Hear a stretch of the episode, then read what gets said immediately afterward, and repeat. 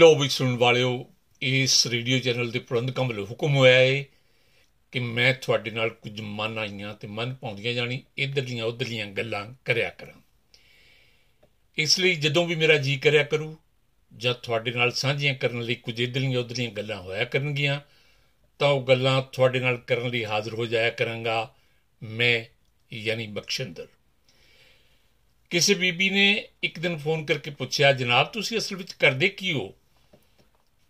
ਤਾਂ ਮੈਂ ਜਵਾਬ ਦਿੱਤਾ ਥੋੜਾ ਜਿਹਾ ਲਿਖ ਲੈਣਾ ਹੈ ਥੋੜਾ ਜਿਹਾ ਬੋਲ ਲੈਣਾ ਸੋ ਇਹ ਰੇਡੀਓ ਸ਼ੋ ਉਸ ਜਵਾਬ ਦੇ ਮਗਰਲੇ ਅੱਧਾ ਸਬੂਤ ਹੀ ਸਮਝਿਆ ਜਾਵੇ। 24 ਘੰਟੇ ਖਬਰਾਂ ਵਿੱਚ ਫਸੇ ਰਹਿੰਦੇ ਇੱਕ ਪੱਤਰਕਾਰ ਦੀ ਘਰਵਾਲੀ ਨੇ ਉਸ ਨੂੰ ਬੁਲਾਉਣਾ ਚਲਾਉਣਾ ਹੀ ਛੱਡ ਦਿੱਤਾ। ਰੱਬ ਦੀ ਕੁਦਰਤ ਉਸ ਪੱਤਰਕਾਰ ਨੂੰ ਪੱਤਰਕਾਰੀ ਦੇ ਕਿਸੇ ਸਿੱਖਿਆਰਥੀ ਨੇ ਸਵਾਲ ਪੁੱਛਿਆ ਕਿ ਆਖਰ ਖਬਰ ਕੀ ਹੈ ਉਸ ਪੱਤਰਕਾਰ ਨੇ ਇੱਕ ਲੰਬਾ ਹੋਕਾ ਭਰ ਕੇ ਕਿਹਾ ਕਿਸੇ ਵੇਲੇ ਮੇਰੀ ਘਰਵਾਲੀ ਵੱਲੋਂ ਮੇਰੇ ਨਾਲ ਹੱਸ ਕੇ ਬੋਲ ਪੈਣਾ ਹੀ ਮੇਰੇ ਲਈ ਖਬਰ ਹੁੰਦਾ ਸੀ ਤੇ ਹੁਣ ਉਸ ਦਾ ਮੇਰੇ ਨਾਲ ਬੋਲ ਪੈਣਾ ਹੀ ਖਬਰ ਹੋਏਗਾ। ਖਬਰਾਂ ਦੀ ਗੱਲ ਤੁਰ ਪਈਏ ਤਾਂ ਖਬਰਾਂ ਬਾਰੇ ਕੁਝ ਗੱਲਾਂ ਕਰ ਲੈਂਦੇ ਹਾਂ। ਇਸ ਜਹਾਨ ਵਿੱਚ ਹਰ ਪਲ ਹਜ਼ਾਰਾਂ ਹੀ, ਲੱਖਾਂ ਹੀ ਖਬਰਾਂ ਬੀਤ ਬਣ ਰਹੀਆਂ ਨੇ। ਸਾਰੀਆਂ ਹੀ ਖਬਰਾਂ ਸਭ ਤੱਕ ਨਹੀਂ ਪਹੁੰਚਦੀਆਂ। ਅਖਬਾਰਾਂ ਵਿੱਚ ਤੇ ਖਬਰਨਾਮਿਆਂ ਵਿੱਚ ਵੀ ਸਾਰੀਆਂ ਖਬਰਾਂ ਨਹੀਂ ਹੁੰਦੀਆਂ। ਕਹਿੰਦੇ ਨੇ ਖੁਸ਼ਖਬਰੀ ਕੋਈ ਖਬਰ ਨਹੀਂ ਹੁੰਦੀ ਤੇ ਖਬਰ ਨਾ ਹੋਣਾ ਜਹਾਨ ਦੀ ਹੁਣ ਤੱਕ ਦੀ ਸਭ ਤੋਂ ਵੱਡੀ ਖਬਰ ਹੋਏਗਾ। ਅਖਬਾਰ ਕੁਝ ਉਹ ਖਬਰਾਂ ਵੀ ਦਿੰਦੇ ਨੇ ਜੋ ਉਹਨਾਂ ਵਿੱਚ ਛਪੀਆਂ ਵੀ ਨਹੀਂ ਹੁੰਦੀਆਂ ਜਾਂ ਕਈ ਦਿਨਾਂ ਮਗਰੋਂ ਛਪਣੀਆਂ ਹੁੰਦੀਆਂ ਨੇ। ਫਿਲਮ ਅਦਾਕਾਰਾ ਪ੍ਰਵੀਨ ਬੌਬੀ ਦੇ ਮਰ ਜਾਣ ਦੀ ਖਬਰ ਉਸ ਦੇ ਘਰ ਅੱਗੇ ਪਏ ਕਈ ਦਿਨਾਂ ਦੇ ਪੁਰਾਣੇ ਅਖਬਾਰਾਂ ਦੀ ਢੇਰੀ ਤੇ ਦੁੱਧ ਦੇ ਲਿਫਾਫਿਆਂ ਨੇ ਹੀ ਦਿੱਤੀ ਸੀ। ਖਬਰਾਂ ਬਾਰੇ ਗੱਲਾਂ ਹੀ ਨਹੀਂ ਕਰਾਂਗਾ, ਕੁਝ ਖਬਰਾਂ ਵੀ ਸੁਣਾਵਾਂਗਾ। ਤੇ ਇਹ ਖਬਰਾਂ ਮੈਂ ਸ਼ਾਇਦ ਉਸ ਤਰ੍ਹਾਂ ਨਾ ਸੁਣਾਵਾਂ, ਜਿਸ ਤਰ੍ਹਾਂ ਤੁਸੀਂ ਨਿਤ ਸੁਣਦੇ ਰਹੇ ਹੋ। ਖਬਰ ਆਈ ਹੈ ਕਿ ਫਿਲਮ ਅਦਾਕਾਰਾ, ਮਾਫ ਕਰਨਾ, ਅਦਾਕਾਰ ਸਲਮਾਨ ਖਾਨ ਨੂੰ ਜਾਨੋਂ ਮਾਰਨ ਦੀਆਂ ਧਮਕੀਆਂ ਆਈਆਂ ਨੇ। ਉਸਨੇ ਆਪਣੀ ਜਾਨ ਬਚਾਉਣ ਖਾਤਰ ਹਥਿਆਰ ਲੈਣ ਲਈ ਲਾਇਸੈਂਸ ਦਿੱਤੇ ਜਾਣ ਦੀ ਮੰਗ ਕੀਤੀ ਹੈ। ਸਲਮਾਨ ਖਾਨ ਨੂੰ ਯਾਦ ਕਰਾਉਣਾ ਚਾਹਾਂਗੇ ਕਿ ਕਲਮਕਾਰ ਰਸੂਲ ਹਮਜ਼ਾ ਤੋਬ ਦਾ ਉਹ ਕਥਨ ਜਿਸ ਵਿੱਚ ਉਹਨਾਂ ਨੇ ਕਿਹਾ ਸੀ ਕਿ ਹਥਿਆਰ ਢੋਣੇ ਤਾਂ ਸਾਰੀ ਉਮਰ ਪੈਂਦੇ ਨੇ ਵਰਤਣੇ ਇੱਕ ਵਾਰ ਹੀ ਪੈਂਦੇ ਨੇ ਸੋ ਸਲਮਾਨ ਖਾਨ ਸਾਹਿਬ ਹਥਿਆਰ ਇੱਕ ਤਸੱਲੀ ਤਾਂ ਨੇ ਫੋਕਾ ਭਰੋਸਾ ਹੀ ਤਾਂ ਨੇ ਪਰ ਜ਼ਿੰਦਗੀ ਦੇ ਬਚਾਅ ਦੀ ਗਾਰੰਟੀ ਕਦੇ ਨਹੀਂ ਹੁੰਦੇ ਹਥਿਆਰ ਜੇ ਇਸ ਤਰ੍ਹਾਂ ਨਾ ਹੁੰਦਾ ਤਾਂ ਸਿੱਧੂ ਮੂਸੇਵਾਲ ਜਾਂ ਹਥਿਆਰਾਂ ਦੇ ਹੁੰਦਿਆਂ ਸੁੰਦਿਆਂ ਵੀ ਮਾਰਿਆ ਨਾ ਜਾਂਦਾ ਹਥਿਆਰਾਂ ਦਾ ਕਿਰਦਾਰ ਇਸ ਗੱਲ ਤੇ ਵੀ ਨਿਰਭਰ ਹੈ ਕਿ ਉਹ ਕਿਸ ਮੌਕੇ, ਕਿਸ ਦੇ ਹੱਥ ਵਿੱਚ ਨੇ। ਸਿਆਸਤ, ਸੇਵਾ ਹੈ ਜਾਂ ਮੇਵਾ, ਇਸ ਗੱਲ ਦੀ ਮਾੜੀ ਮਾੜੀ ਸਮਝ ਆਈ ਹੈ। ਉੜੀਸਾ ਦੇ ਇੱਕ ਆਦੀਵਾਸੀ ਕਬੀਲੇ ਸੰਥਾਲ ਦੀ ਇੱਕ ਔਰਤ ਦ੍ਰੋਪਦੀ ਮੁਰਮੂ ਦੇ ਰਾਸ਼ਟਰਪਤੀ ਚੁਣੇ ਜਾਣ ਤੋਂ। ਭਾਵੇਂ ਮੁਹਤਰਮਾ ਮੁਰਮੂ ਝਾਰਖੰਡ ਦੇ ਗਵਰਨਰ ਵੀ ਰਹੇ ਨੇ ਪਰ ਉਹਨਾਂ ਨੇ ਭਾਰਤ ਦੇ 15ਵੇਂ ਰਾਸ਼ਟਰਪਤੀ ਚੁਣੇ ਜਾਣ ਤੋਂ ਪਹਿਲਾਂ ਜ਼ਿੰਦਗੀ ਵਿੱਚ ਬਹੁਤ ਉਤਰਾ ਚੜਾ ਵੀ ਦੇਖੇ ਹੋਏ ਨੇ। ਇਸ ਮਾਮਲੇ ਨਾਲ ਜੁੜੀ ਹੋਈ ਇਸ ਵੇਲੇ ਦੀ ਸਭ ਤੋਂ ਵੱਡੀ ਖਬਰ ਇਹ ਹੈ ਕਿ ਮੁਹਤਰਮਾ ਦ੍ਰੋਪਦੀ ਮੁਰਮੂ ਦੀ ਰਾਸ਼ਟਰਪਤੀ ਵਜੋਂ ਤਾਜਪੋਸ਼ੀ 25 ਜੁਲਾਈ ਨੂੰ ਹੋ ਰਹੀ ਹੈ। ਉਹਨਾਂ ਨੇ ਇਸ ਚੋਣ ਵਿੱਚ ਕਾਂਗਰਸ ਤੇ ਹੋਰ ਵਿਦੇਸ਼ੀ ਵਿਰੋਧੀ ਪਾਰਟੀਆਂ ਦੇ ਉਮੀਦਵਾਰ ਜਸ਼ਵੰਤ ਸਿਨਹਾ ਨੂੰ ਹਰਾ ਕੇ ਇਹ ਅਹੁਦਾ ਜਿੱਤਿਆ ਹੈ। ਸਿਨਾ ਆਪਣੀ ਹਾਰ ਕਬੂਲਦਿਆਂ ਮੁਹਤਰਮਾ ਦ੍ਰੋਪਦੀ ਮੁਰਮੂ ਨੂੰ ਉਹਨਾਂ ਦੇ ਜਿੱਤਣ ਦੀ ਵਧਾਈ ਵੀ ਦੇ ਚੁੱਕੇ ਨੇ। ਉੜੀਸਾ ਦੇ ਜ਼ਿਲ੍ਹਾ ਮਿਊਰਭੰਜ ਦੇ ਕਬਾਇਲੀ ਪਿੰਡ ਸੰਥਾਲ ਦੀ ਜੰਪਲ ਦ੍ਰੋਪਤੀ ਨੇ 1979 ਵਿੱਚ ਭਵਨੋਸ਼ਰ ਦੇ ਰਾਮਾ ਦੇਵੀ ਕਾਲਜ ਤੋਂ ਬੀਏ ਦੀ ਡਿਗਰੀ ਹਾਸਲ ਕੀਤੀ ਸੀ। ਉਹਨਾਂ ਨੇ ਆਪਣੇ ਜੀਵਨ, ਸਿੰਚਾਈ ਤੇ ਊਰਜਾ ਵਿਭਾਗ ਵਿੱਚ ਕਲਰਕ ਵਜੋਂ ਸ਼ੁਰੂ ਕੀਤਾ ਸੀ। 1997 ਵਿੱਚ ਉਹਨਾਂ ਨੇ ਕਾਉਂਸਲਰ ਦੀ ਚੋਣ ਜਿੱਤੀ ਤੇ ਉਹ ਰਾਏਜੰਗਪੁਰ ਉਪ, ਦੇ ਉਪ ਸਰਪੰਚ ਬਣ ਗਏ। ਉਸੇ ਹੀ ਸਾਲ ਉਹਨਾਂ ਨੂੰ ਭਾਰਤੀ ਜਨਤਾ ਪਾਰਟੀ ਦੇ ਐਸਟੀ ਮੋਰਚਾ ਦੇ ਸੂਬਾ ਪ੍ਰਧਾਨ ਚੁਣ ਲਿਆ ਗਿਆ ਸੀ। ਉਹ ਸਨ 2000 ਅਤੇ 2009 ਵਿੱਚ ਦੋ ਵਾਰ ਭਾਰਤੀ ਜਨਤਾ ਪਾਰਟੀ ਦੀ ਟਿਕਟ ਤੇ ਰਾਏ ਰੰਗਪੁਰ ਤੋਂ ਵਿਧਾਇਕ ਚੁਣੇ ਗਏ। ਇਸ ਦੌਰਾਨ ਹੀ ਉਹ 2009 ਤੱਕ ਨਵੀਨ ਪਟਨਾਇਕ ਦੇ ਮੰਤਰੀ ਮੰਡਲ ਵਿੱਚ ਵੀ ਰਹੇ। 2015 ਤੋਂ 2021 ਤੱਕ ਉਹ ਝਾਰਖੰਡ ਦੀ ਪਹਿਲੀ ਇਸਤਰੀ ਗਵਰਨਰ ਰਹੇ। 20 ਜੂਨ ਨੂੰ ਉਹਨਾਂ ਨੇ ਆਪਣਾ 64ਵਾਂ ਜਨਮ ਦਿਹਾੜਾ ਬਹੁਤ ਸਾਦਗੀ ਨਾਲ ਮਨਾਇਆ ਸੀ। ਉਸ ਵੇਲੇ ਗੱਲ ਉਹਨਾਂ ਦੇ ਚਿੱਤ ਚਿੱਤੇ ਵੀ ਨਹੀਂ ਸੀ ਕਿ ਠੀਕ 24 ਘੰਟੇ ਮਗਰੋਂ ਉਹਨਾਂ ਨੂੰ ਦੇਸ਼ ਦੇ ਰਾਸ਼ਟਰਪਤੀ ਬਣਾਏ ਜਾਣ ਦਾ ਅਮਲ ਸ਼ੁਰੂ ਹੋ ਜਾਏਗਾ। ਉਹਨਾਂ ਨੂੰ ਰਾਸ਼ਟਰਪਤੀ ਦੇ ਅਹੁਦੇ ਲਈ ਉਮੀਦਵਾਰ ਬਣਾਏ ਜਾਣ ਦੀ ਖਬਰ ਵੀ ਟੈਲੀਵਿਜ਼ਨ ਦੇਖਦਿਆਂ ਹੀ ਮਿਲੀ ਸੀ। ਕਲਰਕ ਵਜੋਂ ਨੌਕਰੀ ਕਰਨ ਮਗਰੋਂ ਕੁਝ ਸਮੇਂ ਲਈ ਉਹਨਾਂ ਨੇ ਅਧਿਆਪਕ ਦੀ ਜ਼ਿੰਮੇਵਾਰੀ ਵੀ ਨਿਭਾਈ। ਉਹਨਾਂ ਨੂੰ ਉੜੀਸਾ ਦੇ ਸਰਬੋਤਮ ਵਿਧਾਇਕਾਂ ਨੂੰ ਦਿੱਤਾ ਜਾਣ ਵਾਲਾ ਨੀਲਕੰਠ ਸਨਮਾਨ ਵੀ ਮਿਲ ਚੁੱਕਾ ਹੈ। ਉਹ 6 ਸਾਲ 1 ਮਹੀਨਾ 18 ਦਿਨ ਝਾਰਖੰਡ ਦੇ ਗਵਰਨਰ ਰਹੇ। ਦ੍ਰੋਪਦੀ ਮੁਰਮੂ ਨੇ ਝਾਰਖੰਡ ਦੀ ਗਵਰਨਰੀ ਕਰਦਿਆਂ ਦਿਖਾ ਦਿੱਤਾ ਸੀ ਕਿ ਉਹ ਕਿਸ ਮਿੱਟੀ ਦੇ ਬਣੇ ਹੋਏ ਨੇ। 2017 ਵਿੱਚ ਝਾਰਖੰਡ ਵਿੱਚ ਭਾਰਤੀ ਜਨਤਾ ਪਾਰਟੀ ਦੀ ਅਗਵਾਈ ਵਾਲੀ ਰਘੁਵਰ ਦਾਸ ਦੀ ਸਰਕਾਰ ਸੀ। ਰਘੁਵਰ ਦਾਸ ਨੂੰ ਪ੍ਰਧਾਨ ਮੰਤਰੀ ਨਰਿੰਦਰ ਮੋਦੀ ਅਤੇ ਭਾਰਤੀ ਜਨਤਾ ਪਾਰਟੀ ਦੇ ਤਤਕਾਲੀ ਪ੍ਰਧਾਨ ਅਮਿਤ ਸ਼ਾਹ ਦਾ ਪੂਰਾ ਥਾਪੜਾ ਹਾਸਲ ਸੀ ਰਘੁਵਰ ਦਾਸ ਨੇ ਆਦੀਵਾਸੀਆਂ ਨਾਲ ਸੰਬੰਧਿਤ ਦੋ ਪੁਰਾਣੇ ਕਾਨੂੰਨਾਂ ਵਿੱਚ ਕੁਝ ਸੋਧਾਂ ਕਰਨੀਆਂ ਚਾਹੀਆਂ ਵਿਰੋਧੀ ਧਿਰ ਨੇ ਉਹਨਾਂ ਸੋਧਾਂ ਦਾ ਡਟ ਕੇ ਵਿਰੋਧ ਕੀਤਾ ਰਘੁਵਰ ਦਾਸ ਨੇ ਧੱਕੇ ਨਾਲ ਹੀ ਉਹ ਸੋਧ ਬਿੱਲ ਝਾਰਖੰਡ ਵਿਧਾਨ ਸਭਾ ਵਿੱਚ ਪਾਸ ਕਰਾ ਕੇ ਗਵਰਨਰ ਦੀ ਮਨਜ਼ੂਰੀ ਲਈ ਭਿਜਵਾ ਦਿੱਤੇ ਗਵਰਨਰ ਦ੍ਰੋਪਦੀ ਮੁਰਮੂ ਨੇ ਉਹ ਦੋਵੇਂ ਸੋਧ ਬਿੱਲ ਮਨਜ਼ੂਰੀ ਦਿੱਤੇ ਬਗੈਰ ਮੋੜ ਦਿੱਤੇ ਸਨ। ਇੰਨਾ ਹੀ ਨਹੀਂ, ਉਹਨਾਂ ਨੇ ਸਰਕਾਰ ਨੂੰ ਇਹ ਸਵਾਲ ਵੀ ਕੀਤਾ ਕਿ ਇਹ ਬਿੱਲ ਪਾਸ ਕਰਾ ਕੇ ਆਦੀਵਾਸੀਆਂ ਨੂੰ ਕੀ ਫਾਇਦਾ ਹੋਏਗਾ। ਜਦੋਂ ਸਰਕਾਰ ਵੱਲੋਂ ਇਸ ਦਾ ਕੋਈ ਜਵਾਬ ਨਾ ਆਇਆ, ਤਾਂ ਉਹ ਬਿੱਲ ਉਹਨਾਂ ਨੇ ਕਾਨੂੰਨ ਨਾ ਬਣ ਦਿੱਤੇ। ਝਾਰਖੰਡ ਦੀ ਗਵਰਨਰ ਹੁੰਦਿਆਂ ਬੀਬੀ ਮੁਰਮੂ ਗਵਰਨਰ ਹਾਊਸ ਵਿੱਚ ਬੰਦ ਨਾ ਰਹਿ ਕੇ ਆਪਣੇ ਸੂਬੇ ਦੇ ਕਾਲਜਾਂ, ਸਕੂਲਾਂ ਦੇ ਦੌਰੇ ਕਰਦੀ ਰਹੀ। ਇਹਨਾਂ ਦੌਰਿਆਂ ਦੀ ਵਜ੍ਹਾ ਨਾਲ ਹੀ ਕਸਤੂਰਬਾ ਸਕੂਲਾਂ ਦੀ ਹਾਲਤ ਸੁਧਰੀ।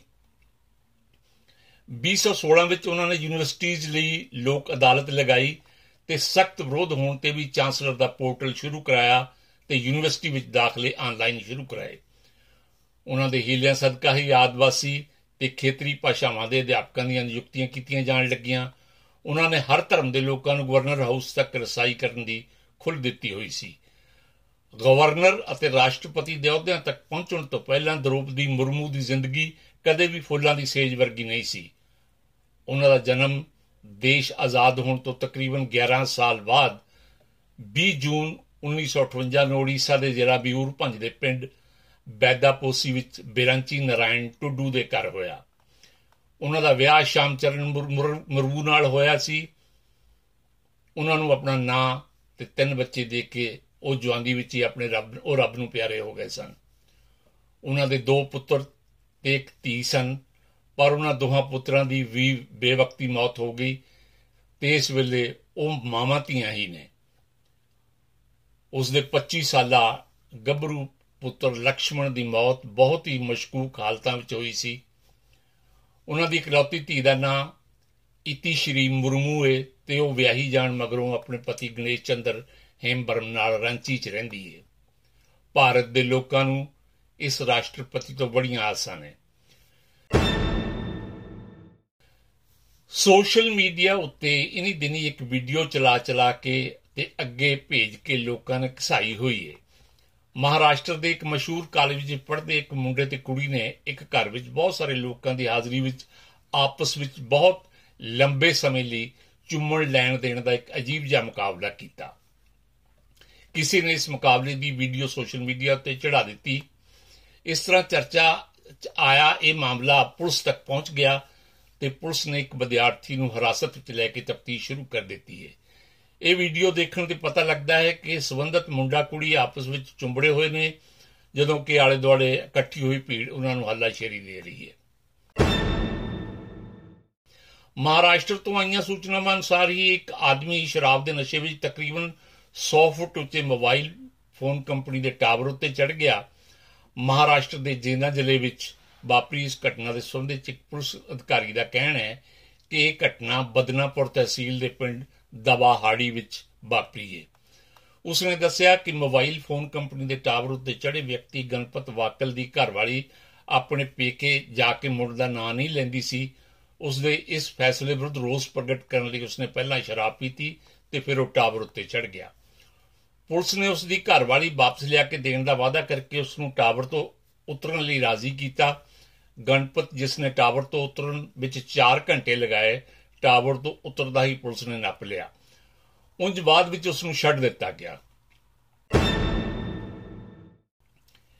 ਹਿੰਦੀ ਜਾਂ ਹਿੰਦੁਸਤਾਨੀ ਫਿਲਮਾਂ ਇਹੋ ਜਿਹੇ ਦੌਰ ਵਿੱਚੋਂ ਲੰਘਦੀਆਂ ਦੇਖੀਆਂ ਨੇ, ਜਦੋਂ ਕਿਸੇ ਹਿੰਦੀ ਫਿਲਮ ਦਾ ਹੀਰੋ ਸਾਰੀ ਫਿਲਮ ਦੌਰਾਨ ਇੱਕ ਵੀ ਸ਼ਬਦ ਉਰਦੂ ਦਾ ਨਹੀਂ ਬੋਲਦਾ ਹੁੰਦਾ ਸੀ ਪਰ ਉਸ ਉੱਤੇ ਫਰਮਾਏ ਤਕਰੀਬਨ ਸਾਰੇ ਗੀਤਾਂ ਵਿੱਚੋਂ ਦੇ ਬੋਲਾਂ ਵਿੱਚੋਂ ਉਰਦੂ ਦੇ ਸ਼ਬਦਾਂ ਦੀ ਪਰਮਾਰ ਨਜ਼ਰ ਆਉਂਦੀ ਹੁੰਦੀ ਸੀ ਤੇ ਉਹਨਾਂ ਦਾ ਲਬੋ ਲਹਿਜਾ ਵੀ ਪੂਰੀ ਤਰ੍ਹਾਂ ਉਰਦੂ ਦਾ ਹੀ ਹੁੰਦਾ ਸੀ। ਅੱਜ ਅਸੀਂ ਹਿੰਦੀ ਸਿਨੇਮਾ ਦੀ ਇੱਕ ਬਹੁਤ ਪੱਕੀ ਸ਼ਖਸੀਅਤ ਸੰਪੂਰਨ ਸਿੰਘ ਕਾਲੜਾ ਔਰ ਗੁਲਜ਼ਾਰ ਦੀ ਗੱਲ ਕਰ ਰਹੇ ਹਾਂ। ਉਹ ਫਿਲਮ ਨਿਰਦੇਸ਼ਕ ਤਾਂ ਹੈਗੇ ਹੀ ਨੇ, ਉਹ ਲੇਖਕ ਤੇ ਗੀਤਕਾਰ ਵੀ ਨੇ। ਇੰਟਰਨੈਟ ਜੋ ਮਸ਼ਹੂਰ ਤੇ ਮਕਬੂਲ ਵੀ ਹੈ ਥੋੜੇ ਹੀ ਅਰਸੇ ਵਿੱਚ ਬਦਨਾਮ ਵੀ ਹੋ ਗਿਆ ਹੈ। ਕਦੇ-ਕਦੇ ਬਹੁਤ ਹੀ ਕਮਾਲ ਦੀ ਗੱਲ ਵੀ ਕਰ ਜਾਂਦਾ ਹੈ ਇਹ। ਇਸ ਦੀ ਇੱਕ ਸਾਈਟ ਉੱਤੇ ਅੰਗਰੇਜ਼ੀ ਵਿੱਚ ਉਹਨਾਂ ਸੱਤ ਸੁੰਦਰ ਸ਼ਬਦਾਂ ਦਾ ਜ਼ਿਕਰ ਕੀਤਾ ਗਿਆ ਹੈ, ਜੋ ਉਸ ਲੇਖ ਦੀ ਲੇਖਕਾ ਈਰਾ ਸ਼ੁਕਲਾ ਮੁਤਾਬਕ ਲੋਕਾਂ ਨੇ ਗੁਲਜ਼ਾਰ ਦੇ ਗੀਤਾਂ ਰਾਹੀਂ ਹੀ ਜਾਣੇ ਤੇ ਸਿੱਖੇ ਨੇ। ਗੁਲਜ਼ਾਰ ਦੇ ਗੀਤਾਂ ਵਿੱਚ ਵੱਡੀ, ਨਾਲ ਵੱਡੀ ਹੋਈ ਇਹ ਲੇਖਕਾ ਲਿਖਦੀ ਹੈ ਕਿ ਇਹੋ ਜਿਹੇ ਬਹੁਤ ਸਾਰੇ ਸ਼ਬਦ ਨੇ ਜੋ ਉਸਨੇ ਤੇ ਉਸ ਵਰਗੇ ਕਈ ਹੋਰਾਂ ਨੇ ਗੁਲਜ਼ਾਰ ਦੇ ਗੀਤਾਂ ਰਾਹੀਂ ਹੀ ਸਿੱਖੇ ਨੇ। ਇਸ ਸੰਬੰਧ ਵਿੱਚ ਉਸਨੇ ਉਸ ਸ਼ਬਦ ਦਾ ਜ਼ਿਕਰ ਕੀਤਾ ਹੈ।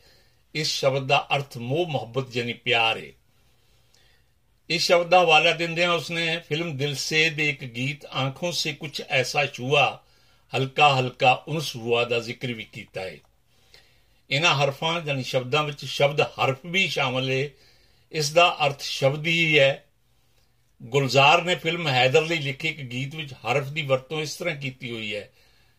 लब तेरे यूं खुले जैसे हर्फ थे होंठ पर यूं घुले जैसे वर्फ थे ਗੁਲਜ਼ਾਰ ਦੀ ਸ਼ਾਇਰੀ ਵਿੱਚ ਆਇਆ ਅਗਲਾ ਸ਼ਬਦ ਗਿਲਾਫ ਹੈ ਜੋ ਉਹਨਾਂ ਨੇ ਫਿਲਮ ਓਮਕਾਰਾ ਦੇ ਗੀਤ ਬੀੜੀ ਜਲਾਈ ਦੇ ਵਿੱਚ ਇਸ ਤਰ੍ਹਾਂ ਵਰਤਿਆ ਹੋਇਆ ਹੈ ਨਾ ਗਿਲਾਫ ਨਾ ਲਿਹਾਫ ਠੰਡੀ ਹਵਾ ਵੀ ਖਿਲਾਫ ਇਸ ਸਿਲਸਿਲੇ ਦਾ ਚੌਥਾ ਸ਼ਬਦ ਹੈ ਬਿਰਹਾ ਜਿਸ ਦਾ ਅਰਥ ਵਿਛੋੜਾ ਹੈ ਪਰ ਇਸ ਨੂੰ ਪੰਜਾਬੀ ਵਿੱਚ ਜਿਉਂਦਾ ਤਿਉਂ ਵੀ ਲਿਖ ਬੋਲ ਲਿਆ ਜਾਂਦਾ ਹੈ ਬਿਰਹਾ ਸ਼ਬਦ ਦੀ ਵਰਤੋਂ ਗੁਲਜ਼ਾਰ ਨੇ, ਲੇਕਿਨ ਫਿਲਮ ਦੇ ਗੀਤ ਯਾਰਾ ਸੀਲੀ ਸੀਲੀ ਬਿਰਹਾ ਕੀ ਰਾਤ ਕਾ ਜਲਨਾ ਵਿੱਚ ਕੀਤੀ ਹੈ ਇਸ ਸਿਲਸਿਲੇ ਵਿੱਚ ਪੰਜਵਾਂ ਸ਼ਬਦ ਬੇਸਬਬ ਹੈ, ਜਿਸ ਦਾ ਅਰਥ ਬੇਵਜ੍ਹਾ ਹੈ।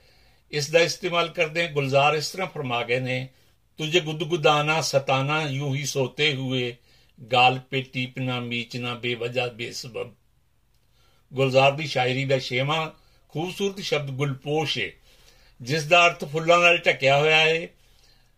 ਫਿਲਮ ਦਿਲ ਸੇ ਦੇ ਗੀਤ ਛਈਆਂ ਛਈਆਂ ਵਿੱਚ ਉਸਨੇ ਗੁਲਪੋਸ਼ ਦਾ ਇਸਤੇਮਾਲ ਕਰਦੇ ਆ ਇਦਾਂ ਲਿਖਿਆ ਹੋਇਆ ਹੈ, ਗੁਲਪੋਸ਼ ਕਭੀ ਇਤਰਾਏ ਕਹੀਂ, ਮਹਿਕੇ ਤੋਂ ਨਜ਼ਰ ਆਏ ਕਹੀਂ। ਇਸੇ ਹੀ ਲੜੀ ਦਾ ਆਖਰੀ ਸ਼ਬਦ ਕਿਮਾਮ ਹੈ, ਜੋ ਪੰਜਾਬੀ ਵਿੱਚ ਕਮਾਮ ਕਹਾਉਂਦਾ ਹੈ। ਇਹ ਇੱਕ ਤਰਲ ਕਿਸਮ ਦਾ ਤੰਬਾਕੂ ਹੁੰਦਾ ਹੈ। ਗੁਲਜ਼ਾਰ ਦੇ ਬਹੁਤ ਮਕਬੂਲ ਗੀਤ ਕਜਰਾਰੇ ਕਜਰਾਰੇ ਵਿੱਚ ਇਸ ਦਾ ਜ਼ਿਕਰ इस तरह किया गया है तेरी बातों में कमाम की खुशबू है तेरा आना भी गर्मियों की लू है ਸੁਣਨ ਵਾਲੇ ਸੋਹਣਿਓ ਜੀ ਤਾਂ ਕਰਦਾ ਸੀ ਕਿ ਹੋਰ ਵੀ ਇਧਰਲੀਆਂ ਉਧਰਲੀਆਂ ਗੱਲਾਂ ਮਾਰਦੇ ਪਰ ਸਮਾਂ ਇਸ ਦੀ ਇਜਾਜ਼ਤ ਨਹੀਂ ਦਿੰਦਾ ਸੋ ਰੱਬ ਨੇ ਚਾਹਿਆ ਤਾਂ ਫੇਰ ਮਿਲਾਂਗੇ ਰੱਬ ਰਾਖਾ